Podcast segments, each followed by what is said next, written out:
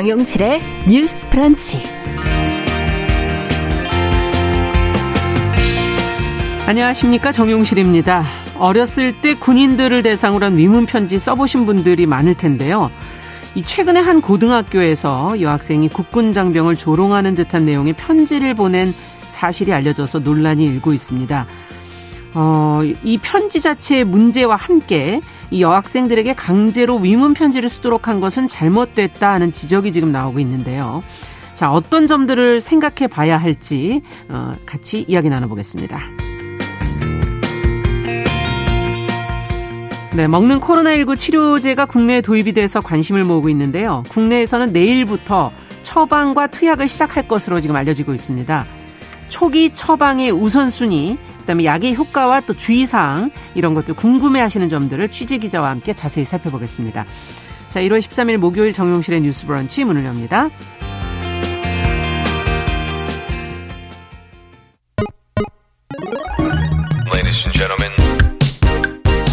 새로운 시각으로 세상을 봅니다. 정용실의 뉴스 브런치 뉴스픽. 네, 정실의 뉴스 브런치 항상 여러분들과 함께 프로그램 만들어가고 있습니다. 오늘 콩으로는 이지원님 그리고 김태현님 유튜브로는 한 690여 분이 들어오셨네요. 네, 미무서님, 써니스카이님, 아트센터님 이렇게 들어오셨네요. 감사드립니다. 자, 첫 코너 뉴스픽으로 시작하겠습니다. 화요일과 목요일 이 두 분이 지켜주고 계십니다.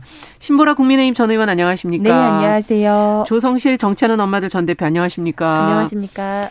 자, 앞서 말씀드린 내용부터 좀 시작을 해보죠. 뭐, 야, 저는 위문 편지 아직도 쓰나 사실 그 음. 기사를 보고 제일 먼저 놀랬던 게 그거고요.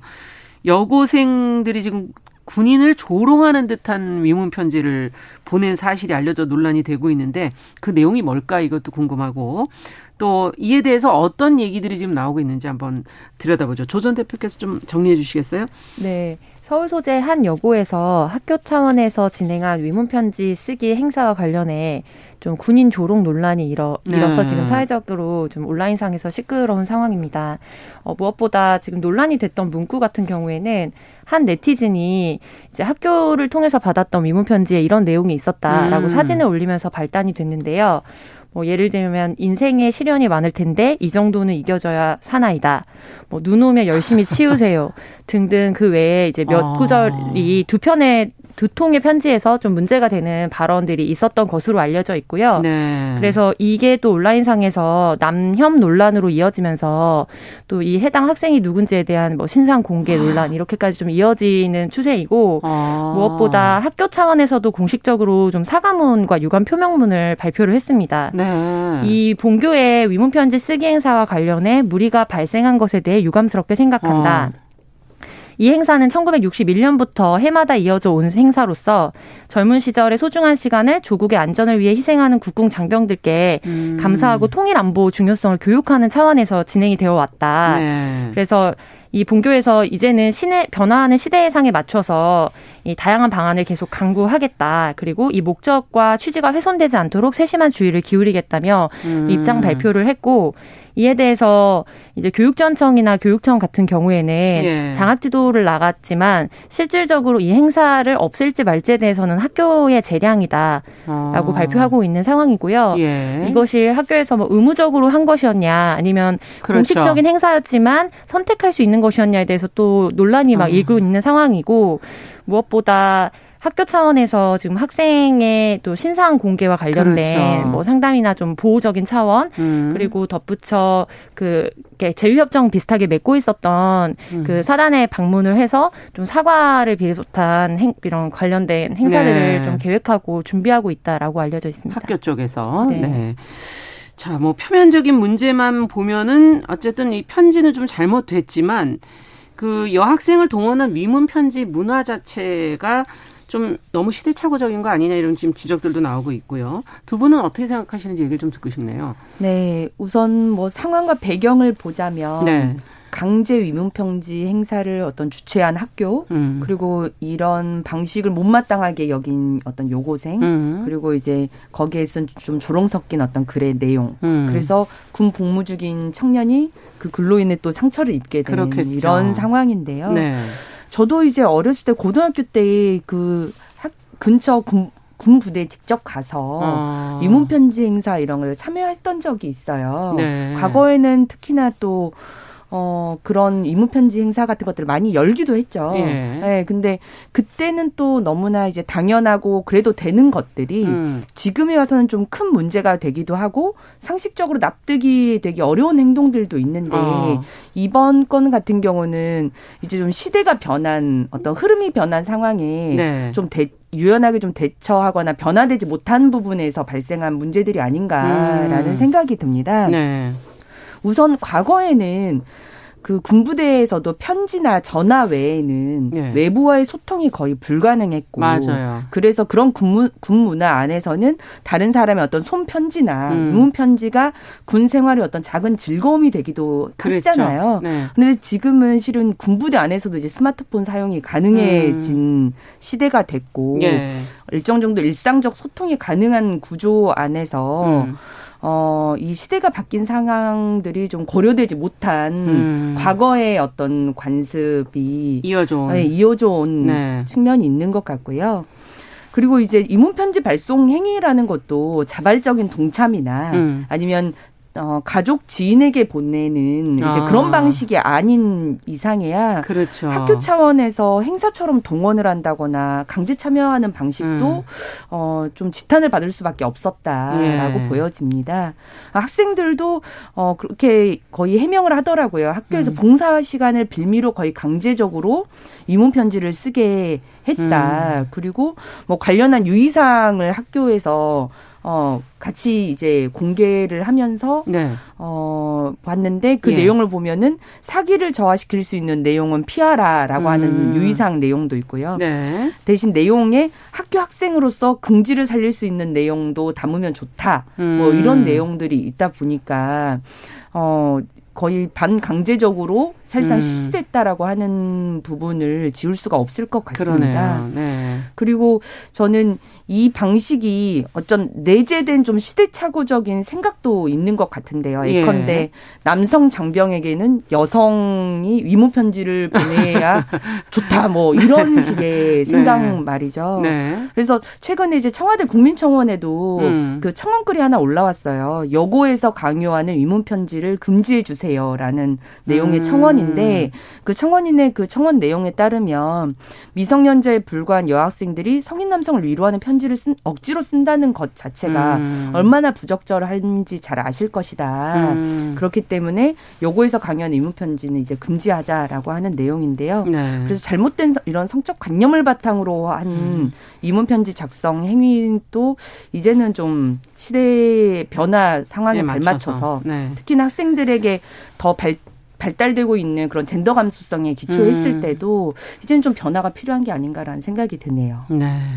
자, 어떻게 보십니까, 조 대표님께서는? 네. 네. 저는 이제 학교 재학 을 하는 과정에서 네. 이런 행사에 참여했던 적이 한 번도 없어서 음. 네, 좀 86년생이거든요. 아. 근데 이 이런 행사가 아직도 남아 있다는 것에 굉장히 깜짝 놀라고 기함을 금치 그렇죠. 못할 정도로 충격적인 뉴스였고요. 네. 물론 지금 이 문구나 발언이 음. 과연 적절했느냐, 그 다음에 이것이 정말 조롱인가, 이거는 음. 이제 분명히 문제가 있었던 발언인 것이 맞고, 네. 네, 조롱에 가까운 말이었고, 조롱에 네. 해당한다고 생각합니다. 예. 다만, 이것이 사회적인 논란으로 촉발돼서 음. 이제 어떤 개인의 뭐 일탈이라든지 아니면 개인과 어떤 개인 간의 뭐 음. 조롱의 문제가 아니라 이 남혐의 문제로까지 퍼지고 음. 무엇보다 이것이 학교 전체에 대한 집단적인 뭐 별점 테러라든지 음. 신상 공개 위협으로까지 이어지게 된 데에는 좀 여러 가지 지금 사회 바탕에 깔려 있는 젠더 갈등이라는 큰 구조가 그렇죠. 있는 것이고 맞아요. 또 이것이 지금 뉴스에 굉장히 보도가 많이 보도가 많이. 되게 됐던 계기 중에 한 가지는 네. 이제 근처에 있는 한 대형 학원 원장으로 알려져 있는 분이 이제 그 음. 그뭐 학교의 실명 그러니까 실제 이름을 언급하면서 이 학교 학생들의 수준을 잘 보았다. 아. 앞으로 절대 이 학교 학생들은 가르치지 않겠다라고 인스타를 와 같은 이제 그런 SNS에 게시를 하면서 좀 논란이 촉발이 되었거든요. 음. 과연 이런 과정이 적절한 것인가 음. 이거에 대해서도 좀 돌아볼 필요가 크게 있다고 생각을 하고요. 네. 그러니까 이사 판단에 이 발언이 적절했는가는 그럼 여기에 대해서 가치 판단을 미리 이제 짧게 이제 했기 때문에 네, 분리해서 예, 이걸 분리해서? 봐야 할 필요가 음. 있는데 이 학교에서 줬던 가이드라인에서 개인 정보가 공개될 수 있는 부분은 유념하라라는 지시 사항이 있었던 것으로 알려져 있거든요. 학교 내에서. 네, 큰 네. 피해를 입을 수 있다. 음. 그러면 이것이 과연 뭐 관행적으로 이루어졌기 때문에 폐지되어야 하느냐라는 논란에 나가기 전에 음. 이게 개인 정보가 공개됐을 때 어느 정도의 피해가 될 수 있는지 그간의 음. 여러 가지 위문 편지와 관련된 선례는 아니지만 온라인상에 음. 여고생들이나 이런 여러 가지 뭐 개인 정보 피해나 이런 것들의 학생들이 많았기 때문에 그렇죠. 학교에서 스스로 주의해라. 음. 그렇게 그렇지만 너희들이 뭐 이것을 작성해라라고 가이드라인을 준 것 자체가 굉장히 직무를 위험을, 네, 위험을 네. 스스로에게 이제 아이들에게 다 학생들에게 이렇게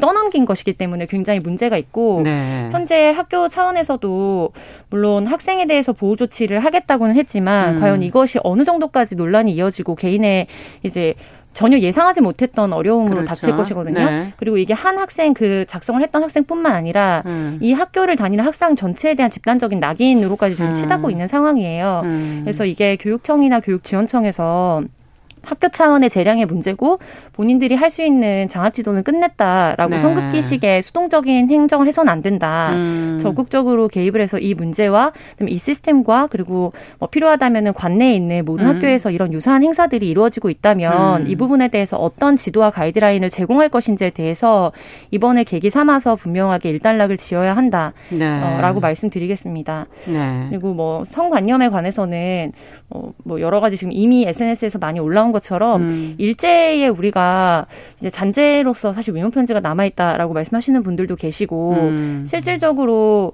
이제 전시 기간을 거치면서 여성들의 위문 편지를 받는 것이 남성에게 이제 군기와 사기를 이제 증진시킬 수 있다라는 바탕과 네. 맥락 속에서 이루어지는 행사인 것은 분명하기 때문에 네. 그 부분에 대해서는 당연히 멈춰야 하는 행사라고 생각합니다. 네. 지금 행사 자체에 대해서 근본적인 질문을 해주셨고 또 그 안에 깔려 있는 젠더 갈등의 문제까지도 좀 짚어주셨는데 그렇다면 어떻게 해야 될까요? 어떤 것들이 있을까요? 다른 게 이걸 음. 좀 풀어가야 되지 않겠습니까? 뭐 실은 뭐 학교에서도 이제 해명한 것을 보면 음. 이게 어, 취지는 국군 장병에 대한 어떤 감사 그리고 네. 통일 안보의 중요성이라고 하는 부분에서 이루어졌다라고 음. 하는데 물론 그 취지는 음. 어뭐 살리는 방식이 음. 필요한 건 같습니다. 음. 그리고 이제 뭐 국군의 날이랄지 우리가 국가적으로 기념해야 되는 행사들이 네. 있고 그럴 때 이제 자발적인 어떤 동참과 예. 참여를 통해서 음. 국군 장병에 대한 감사하는 마음 정말 음. 나라를 위해서 근 1년 절 절반이 넘는 시절을. 가량을 네. 어, 청춘의 시간을 일정도 거기에 헌신하고 있기 때문에 음. 그런 감사의 역할은 당연히 필요하다고 생각하고요. 최근에는 이제 그 인편이라고 해가지고요. 네. 인터넷 편지라고 하는 어플을 활용해서 음. 군대 인터넷 편지를 발송하는 방법들이 있어요. 네. 그래서 그 어플을 깔고 거기에 이제 부대 검색이나 이렇게 해가지고 음. 거기에 인터넷 편지를 발송하는 방법도 있고요. 근데 네. 손편지보다는 훨씬 좀 짧거나 간명하게 응원 메시지를 음. 보낼 수 있는 방법이기 때문에 그런 것도 좋고 네. 요새는 어떤 그런 나라를 지키는 용사나 이런 분들을 추모하거나 기념하기 위해서 뭐 기념품을 스스로 직접 제작해서 함께 음. 공유를 한다거나 펀딩 프로젝트들을 해가지고 음. 그런 감사의 의미를 함께 공유하고 기념하자 이런 활동들도 많이 있거든요. 예. 그래서 저는 그런 자발적인 방법과 창의적인 방법으로 음. 이제 참여를 어, 자율적으로 할 수 있는 그런 방법들을 독려하는 게 좋지 않을까라는 음. 생각이 듭니다. 그러니까 자율적으로 자기 스스로 선택할 네. 수 있게끔 하는 것이 가장 중요하다라는 지금 얘기를 해주셨는데요. 어떻게 보십니까, 조 대표님께서? 네, 지금 학교에서 음. 본래 취지라고 강조를 하는 부분은 이제 통일안보의 중요성과 국궁 장병에 대한 음. 감사를 어떻게 변할 것인가의 문제이거든요. 그렇죠. 근데 이제 교육적인 부분은 사실 역사 교육이라든지 음. 통일안보에 대한 좀 시대에 맞는 교육과 음. 그리고 사회적 책임을 가르치고 그리고 음. 어, 고등학교의 수준, 고등학생의 수준에서 할 수 있는 방향을 제시하는 방향에서 이루어져야 된다고 봅니다. 네. 위문이라는 것은 음. 이제 군인으로 지금 복무하고 있는 음. 이 청년들에 대해서 정말 위로와 좀 어떤 문화 인사와 같은 음. 것을 전하는 거잖아요. 그렇죠. 근데 그것은 사실 낯선 어떤 전혀 알지 못하는 일회적으로 편지를 주고받는 사람으로부터 받을 것이 아니라 이번 대선에서 논란이 되고 있는 것처럼 네. 어떻게 지금 의무로 복역을 해야 되는 우리 대한민국 청년들에 대해서 음. 어, 사회적인 처우와 대가를 지불할 것인지에 대해서 별건으로 음. 이것도 사실은 다루어져야 되는 문제거든요. 예. 예를 들면 외출할 수 있는 거, 그다음에 휴대전화 사용 같은 경우에도 예전보다 복지가 많이 그래도 향상되고 좀 시대에 맞게 좀 변화되는 방향으로 있죠. 가고 있는데 네. 가족들과의 만남 음. 이런 부분들에 대해서 사회적으로 군에 가 있는 동안 완전히 고립되거나 도태되지 않도록 도와주는 방향에서 음. 이루어져야지 이게 전혀 사회적인 연결고리가 없는 음. 낯선 사람들로부터의 한두 편의 편지를 통해서 어떤 위문의 역할을 할 수 있다라고 생각하는 것 자체가 굉장히 시대착오적이라고 생각합니다. 네. 어, 남성분들의 입장은 조금 더 차이가 있는 것 같은데 지금 고, 어, 9652번님께서 어른들의 뒤처진 젠더 감수성이 아이들의 가치관 또 남녀 갈등을 부추기는 현실이 슬프다. 음. 아, 이렇게 어, 네, 너무 네, 네. 써주셨고요. 어, 위문 편지들을 아이들이 치기 어린 편지까지 이렇게 이슈가 되는 게 좀 뒤처지는 우리 상황이 아니냐 뭐 이런 지금 음. 지적도 해주셨습니다. 네. 예. 앞으로 이 문제들 근본적으로 지금 어, 얘기해 주신 것처럼 학교 안에서의 그런 어 학교 안에서의 그 군인들에 대한 위, 위로를 어떻게 할 것인가의 방법에 대한 논의 네. 또 군인들에 대한 어 혜택을 과연 그럼 어떻게 줘야 할까 분리해서 좀 여러 가지 생각이 음. 필요할 것 같네요. 자, 두 번째 문제로 좀 가보겠습니다. 지금 고독사가 뭐 사회 문제로 좀 계속 뭐 많이 저희 보도가 계속 되고 있는데 어, 뭐 노년의 문제 또 청년의 문제 이렇게 많이 들여다보는데 최근에 지금 청년과 노년 사이에 끼어 있는 장년층이라고 그래야 될까요? 4050 세대. 이 고독사, 이들의 고독사 문제도 심각하다는 지금 보도가 나왔습니다. 그러면 지금 고독사가 청년도 해당되고, 노년도 해당되고, 장년도 해당되고, 지금 다 해당된다는. 네. 참 심각한 부분이 아닌가 싶은데, 이 보도 내용을 좀 신보라 의원께서 네. 좀 정리를 해 주세요. 네. 최근 4050 중장년 고독사 소식이 연일 좀 들려오는데요. 네. 신년 1월 1일 서울 동작구에서는 반지하에서 홀로 살다 어, 숨진 50대 남성 A 씨가 경찰에 발견이 됐습니다. 네. A 씨는 건설 현장에서 일을 해오다가 코로나19 확산으로 생계 유지에 어려움을 겪은 것으로 알려졌고요. 예. A 씨의 죽음은 한 달 넘게 집 밖에 나오지 않는 점을 걱정한 집주인이 김치 등의 음식을 챙겨서 A 씨 집에 방문했다가 시신을 발견해서 아. 신고하면서 드러났습니다. 네. 또 같은 날 오전에는 서울 관악구 신림동의 노숙인 쉼터에서 50대 B 씨가 숨진 채 발견이 됐고요. 음. 코로나19가 장기화되면서 저소득 중장년의 고독사 위험 역시 커지고 있지만 지자체의 복지 안전망은 노동 능력이 있다는 이유로 이들을 온전히 음. 끌어안지 못하는 현실입니다. 네. 저소득 중장년이 복지 체계에 온전히 편입이 되려면 음. 기초생활보장 수급자 요건을 충족할 정도로 경제적으로 어려워지거나 그렇죠.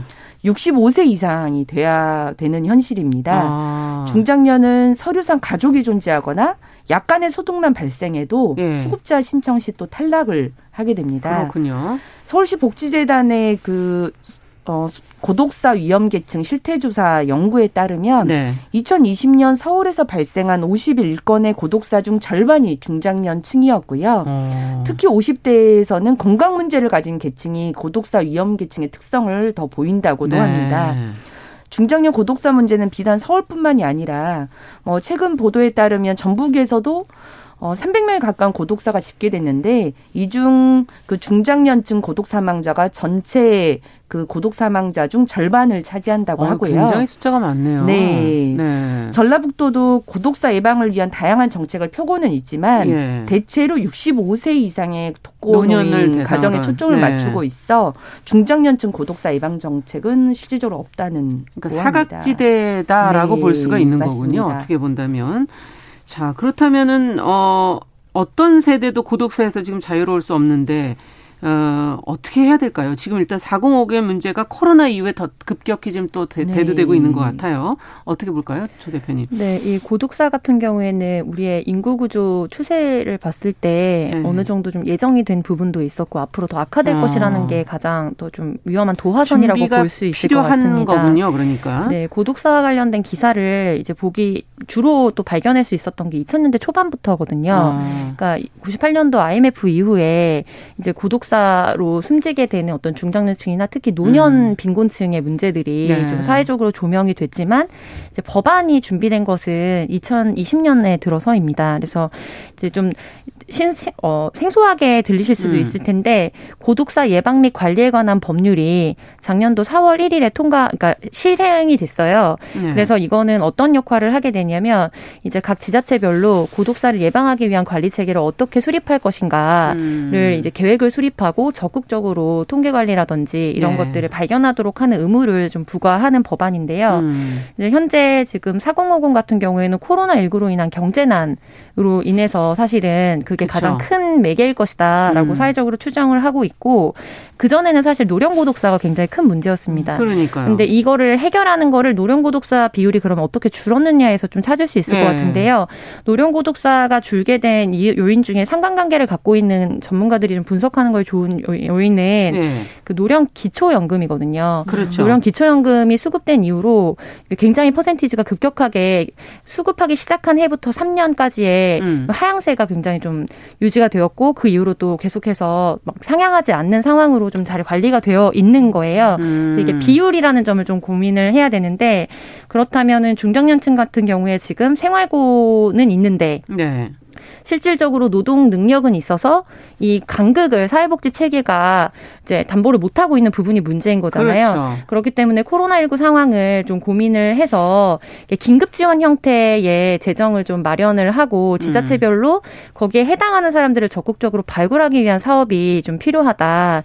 왜냐하면은 이게 전체적으로 음. 지금 통계망 안에 안 잡히고 있다는 게 가장 큰 문제거든요. 그렇죠. 네, 그래서 이게 뭐, 뭐 예를 들면 일을 한번 하실 네, 수도 맞습니다. 있기 네, 때문에. 네. 네. 그래서 더군다나 사회적으로 음. 고립돼 있고 가족하고도 고립돼 있는 분들이기 때문에 예를 들면은 정부에서 어떤 시스템을 하고 관련해서 홍보를 한다고 해서 네. 그분들이 이거를 보고 찾아오기가 쉽지가 않고 음, 음. 보통 고독사로 이르게 되는 데는 질병이 아니라 또 자살로 인한 음. 고독사의 비율이 높기 아. 때문에 이런 경우에는 심리적 어려움, 특히 우울증이라든지 공황장애나 이런 것들과 함께 아. 중증적인 어려움을 겪고 계신 분들이 많으세요. 네. 그래서 이제 뭐 고시원이나 이런 데서 주로 이제 무용고 사망자들이나 네. 고독사로 추정되는 분들이 많이 나오시고 쪽방촌 이런 데서도 그렇죠. 많이 나오시는데 네. 그런 데를 찾아가는 동주민센터 같은 경우에 전국적으로 많이 확산이 되어서 사업이 좀 활발하게 진행이 되고 있거든요. 네. 근데 사회복지 인력이나 또 관련 예산이 좀 확보되지 않으면은 음. 사실상 이 사업이 확장될 수 있는데 한계가 있는 거예요. 그렇죠. 그래서 그 부분에 대해서 좀 적극적으로 발굴하는 것과 두 번째로는 정신 건강을 지원할 수 있는 부분이 좀 필요할 것 같습니다. 그러니까 말씀 드리니까 그 생각이 드네요. 네, 네. 그래서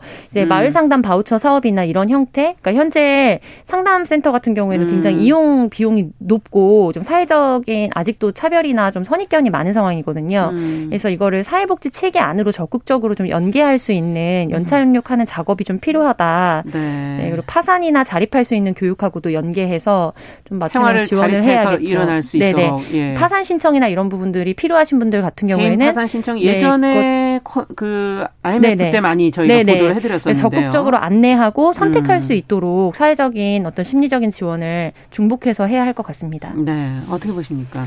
어, 대부분 이제 고독사가 음. 뭐 건강, 뭐 자살, 그다음에 실 일찍 그렇죠. 뭐 이런 이혼 네, 뭐 이런 맞습니다. 문제들로 다 있기 때문에 네. 근데 지금 이제 이제 고독사 예방 정책이랄지 이런 것들이 음. 많아졌지만 초점은 이제 65세 이상의 음. 어 독거 연령에 네. 좀 많이 이렇게 집중되어 있어요. 네. 그거를 어 저는 세대를 불문하고 지금 청년 고독사도 늘고 있고 뭐 장, 중장년 고독사도 늘고 네. 있는 만큼 그러한 지금 이제 어그 60세 이상의 어 초점이 맞춰 있는 행정 서비스를 그런 복지 서비스를 폭을 넓혀요. 네, 폭을 좀 넓힐 네. 필요가 있고요. 음. 그러려면 우선 기본적으로 그 찾아가는 복지 서비스 팀도 그렇죠. 일적 구성을 좀 더 확대하고요. 네. 최근에 이제 서울에는 그 서울 살피미 앱이 예. 그런 독거 어, 세대에게 네. 어, 많은 도움이 되고 있는데 음. 그 부분들을 이제 조금 더 확장을 하고 음. 어, 반려로봇이나 이런 것들도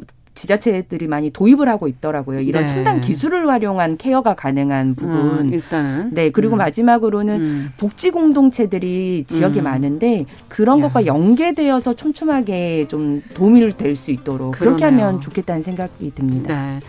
시간 관계상 여기까지 듣겠지만 나중에 복지 얘기는 좀 저희가 좀 더 할 기회가 있었으면 좋겠습니다. 자, 뉴스픽 조성실 정치하는 엄마들 전 대표 신보라 국민의힘 전 의원과 함께 이야기 나눠봤습니다. 말씀 잘 들었습니다. 네, 감사합니다. 감사합니다. 네, 정영실의 뉴스 브런치 1부 마치고 잠시 후에 뵙겠습니다.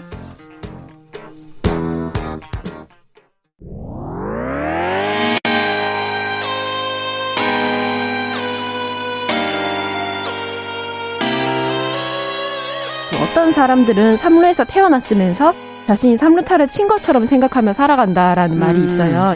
3분 즉석카레 만들듯이 법안을 뚝딱뚝딱 잘 만들어내시는 분들이 왜 여기에 대해서는 음. 이렇게 직무유기를 하고 있을까 그런 문제가 들고 따끔하게 이 예. 여성 팬티에 달려있는 정체불명, 의미불명의 리본에 대해서 생각을 하게 됩니다. 도대체 이 아이는 왜 있는가? 경쾌하게. 정말 그런가요? 외신도 당황한 거죠. 이 사건을 보고 예. 도대체 한국에서 무슨 일이 벌어지고 있는 거냐. 음. 이거 한국의 성보수주의 때문 아니냐. 할 말은 하면서 같이 고민해보면 고민해보겠습니다.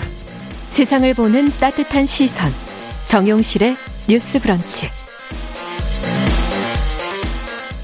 네, 정용실의 뉴스 브런치 듣고 계신 지금 시각 11시 31분입니다. 이제는 필요한 뉴스 또 궁금한 뉴스 귀에 쏙 들어오게 전해드리겠습니다. 뉴스 속 KBS 보도본부 이효영 기자 잘해주셨어요. 어서 오세요. 안녕하세요. 저희가 코로나19 얘기를 좀 언젠가 멈출까. 근데 매주 안 할 수가 없는 게 상황이 네. 그렇게 확 지금 좋아지질 않아서 맞습니다. 계속 할 수밖에 없고 이제 어제도 저희가 그 관련된 브리핑을 들어봤는데 먹는 치료제 어, 들어온다 이런 얘기를 이제 어제 하더라고요 브리핑에서 네. 팍스로비드 국내에 지금 들어온다고 하는데 어떤 약인지 또 어떻게 처방을 하겠다는 건지 좀 알고 싶습니다. 네, 먼저 팍스로비드는요. 음. 미국의 화이자사가 개발한 먹는 코로나19 치료제입니다. 네. 이 팍스로비드의 초도 물량 2만 명분 정도가 오늘 오후에 인천 국제공항으로 들어옵니다. 네. 어떻게 복용을 하게 되는 거예요? 네, 코로나19 증상이 나타난 다음에 5일 이내에 먹어야 하는 5일 이내에 먹어야 하는 약이고요. 예. 아침과 저녁으로 하루 두 번씩 5일 동안 한 번에 세 알씩 복용하는 약입니다. 네. 그러면 효과는 뭡니까? 네, 임상시험에서는요, 이 약을 5일간 복용했을 때 중증이나 입원, 사망 위험이 88% 감소한 것으로 보고됐습니다. 음. 또 바이러스의 증식을 막는 한 바이러스 치료제이기 때문에 오미크론 변이 등에도 상당한 효과가 있다고 판단됩니다. 네. 그러니까 앞서 초도 물량이라는 게 이제 처음 들어오는 물량인데 앞으로 그럼 또 얼마나 더 들어온다는 건지 네, 팍스로비드는요, 76만 2천 명분이 계약돼 있는 상태입니다. 예. 초도 물량 2만 명분이 들어온 이후에 순차적으로 들어오게 됩니다.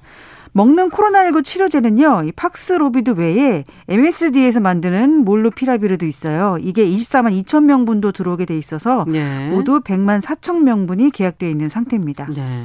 물량이 이게 충분할 걸 한 걸까? 아, 지금 뭐 하루에 지금 한 4천 명 선으로 지금 나오고 있기 때문에 어 먼저 처방해야 할 대상이 있지 않을까 하는 생각이 드는데요. 그렇습니다. 이제 물량이 한정돼 있기 때문에 우선 순위를 정해서 투약하게 됩니다. 음. 먼저 중증으로 진행될 위험이 높은 환자가 대상입니다. 또 경증 환자이거나 또 경증과 중증 사이에 있는 환자를 중등증 환자라고 하는데요. 예, 예. 중등증 환자이면서 65세 이상이면 투약 대상이 됩니다. 아. 또 면역 저하자 가운데서 재택 치료를 받거나 생활치료센터에 입소한 사람에게 투약합니다. 네. 자, 어쨌든 지금 이제 코로나19 먹는 치료제가 들어왔는데 이것이 우리에겐 어떤 의미를 가지게 될까요? 네, 코로나19를 대응할 수 있는 무기를 하나 더 얻었다. 이렇게 볼 수 있을 것 같아요. 음. 백신에 이어서 먹는 치료제까지 나왔기 때문에 이제 코로나19랑 한번 싸워볼 만하다. 이렇게 생각할 수 있겠습니다. 이제 관건은 물량을 얼마나 많이 또 제때제때 확보할 수 있느냐일 겁니다. 네. 이게 먹는 치료까지, 치료제까지 들어오는 게 뭐 참 희소식이긴 한데 여전히 지금 코로나19 상황이 그렇게 좋은 것 같지는 않아서요. 네. 우리가 코로나19 확진자를 집계할 때 국내에서 그러니까 지역 사회에서 감염된 사례를 우선 하나 보고요. 네. 또 해외에서 그러니까 입국 단계에서 그러니까 공항이나 항만에서 확인되는 해외 유입 사례로 나눠서 집계를 합니다. 음. 그런데 어제랑 오늘 국내로 들어오는 해외 유입 확진자가 최다를 기록했습니다. 최다를 기록했다. 검역 과정에서 그러니까 확진되는 사람이 많았다 이 얘기인데 이유가 뭐 특별히 있나요? 네, 전 세계적으로 오미크론 변이가 대유행을 하고 있기 때문입니다. 어제 해외 유입 신규 확진자가 381명이었는데 네. 전날보다는 100명 가까이 늘어서 코로나19 발생 이후에 최다를 기록했다고 아. 이제 앞서 말씀을 좀 드렸고요. 네. 지난주에 미국 라스베가스에서 열린 미국 가전 전시회에 참석했다가 입국한 70여 명도 확진 판정을 받아서 통계에 포함됐습니다. 이야, 그렇군요. 오미크론 변이 국내 확산은 어떻게 보면 피할 수 없는 겁니까? 네, 그렇습니다. 안타깝지만 오미크론 감염자들이 증상은 델타보다 약하지만 확산 속도가 빠릅니다. 그래서 우리나라에서도 곧 오미크론이 1, 2주 내에 우세종이 될 것이다. 이런 전망이 나오고 있어요. 음. 정부도 오미크론에 대비하고 있는데요.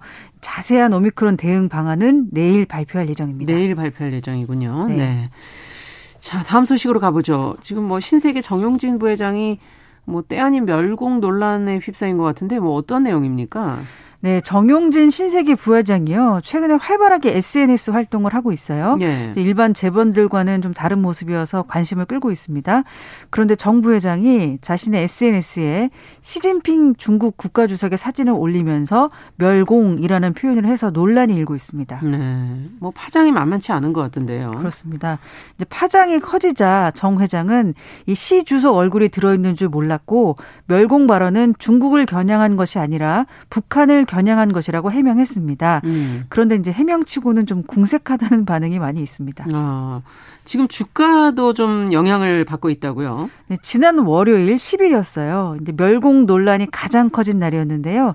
이날 신세계 주가가 6.8%, 음. 신세계 인터내셔널은 5.34% 하락했습니다. 음. 두 회사의 면세점과 어, 화장품은 모두 중국에 진출해 있습니다. 네. 그러니까 멸국 논란이 결국 주가를 끌어내린 건가요?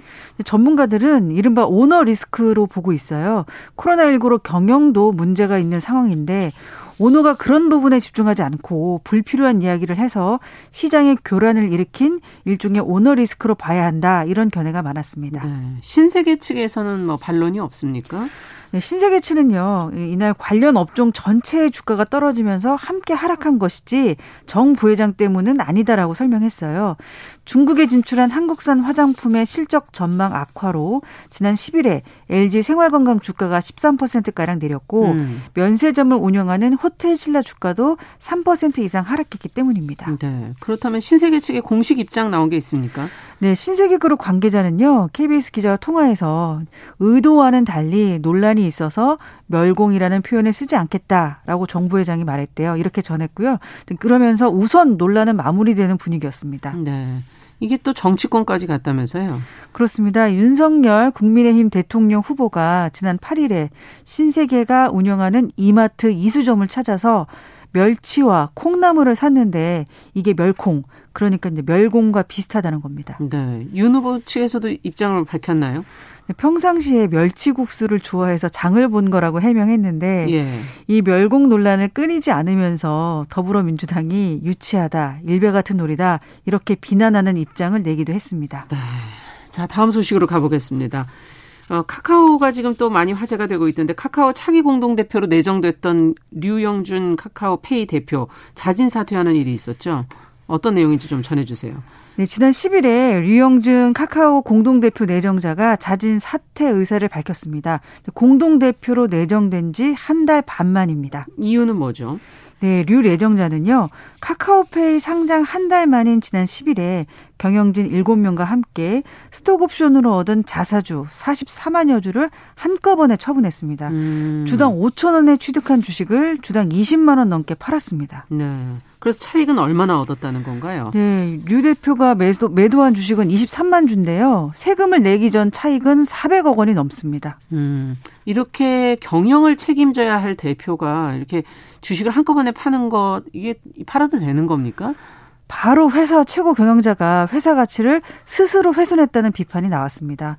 이제 카카오페이가 국민주 방식으로 공모를 했고 많은 사람과 함께 혁신, 금융 시스템에 대한 성과 같은 부분을 함께 나누겠다고 했는데 네. 결과적으로는 주식을 팔았잖아요. 그래서 경영진에 대한 이득으로만 이어졌다는 겁니다. 네. 유 대표의 입장은 어떤가요? 네, 사내 간담회까지 열어서 사과했지만 그 사내에서도 비판 여론이 굉장히 크다고 합니다. 그렇겠죠. 결국 자진 네. 사퇴한 겁니다.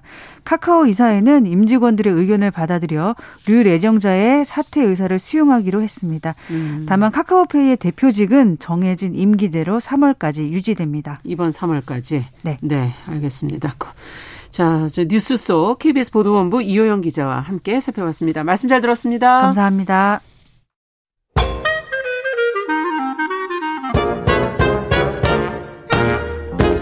모두가 행복한 미래. 정용실의 뉴스 브런치.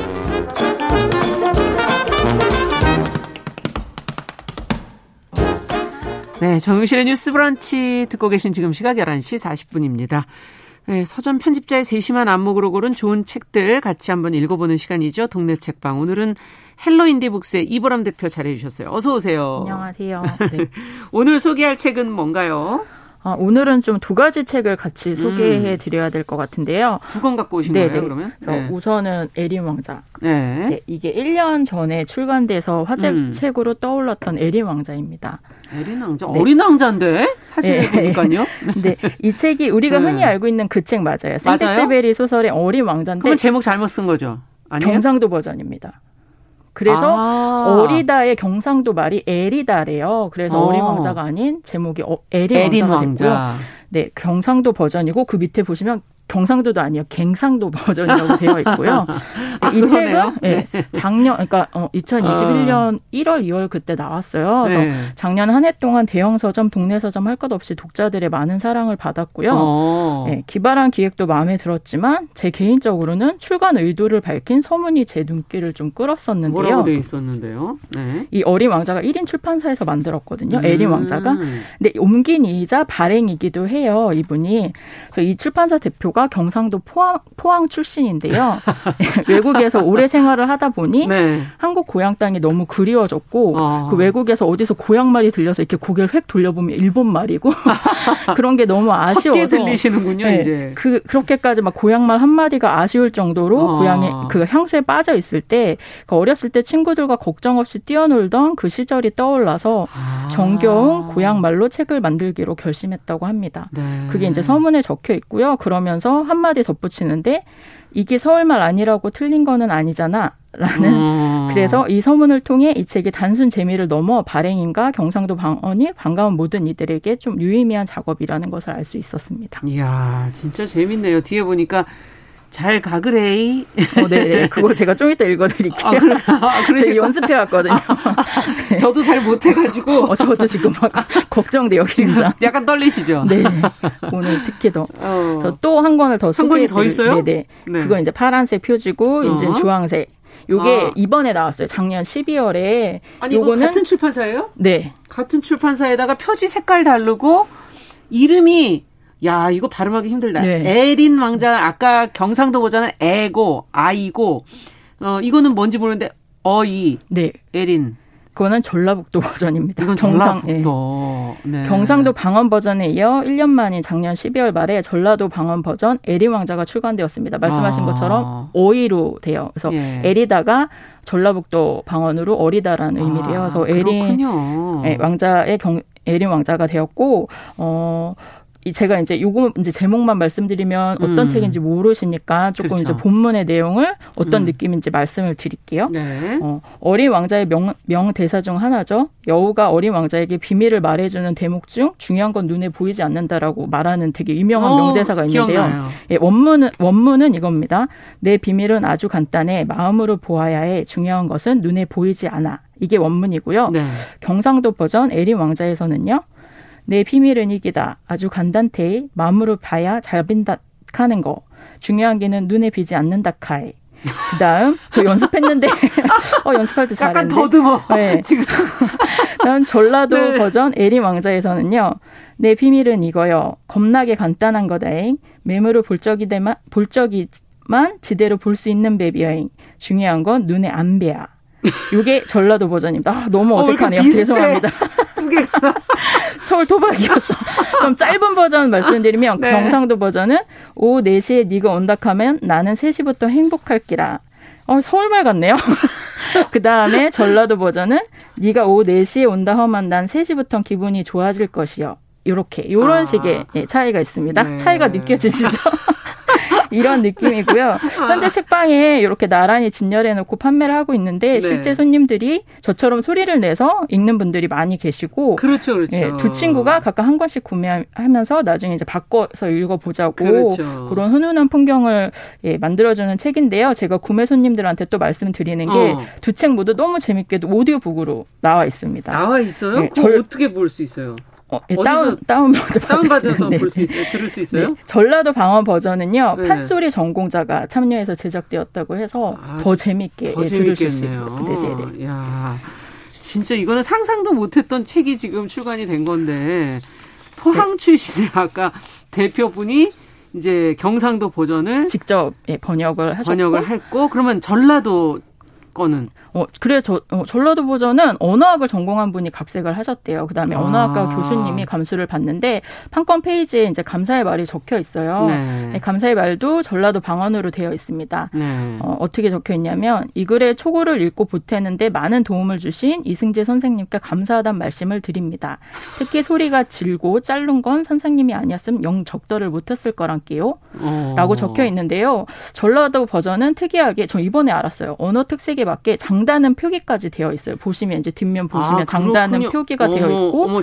그래서 낭독의 재미도 있고 그만큼 난이도가 더 높은 책입니다. 아. 그래서 처음에 전라도 방언 버전이 나왔다고 했을 때 저도 어 이분 포항 분인데 왜 전라도 버전을 냈을까 그렇죠. 의아했거든요. 근데 이 책은 정확히는 전라북도 방언 버전이고요.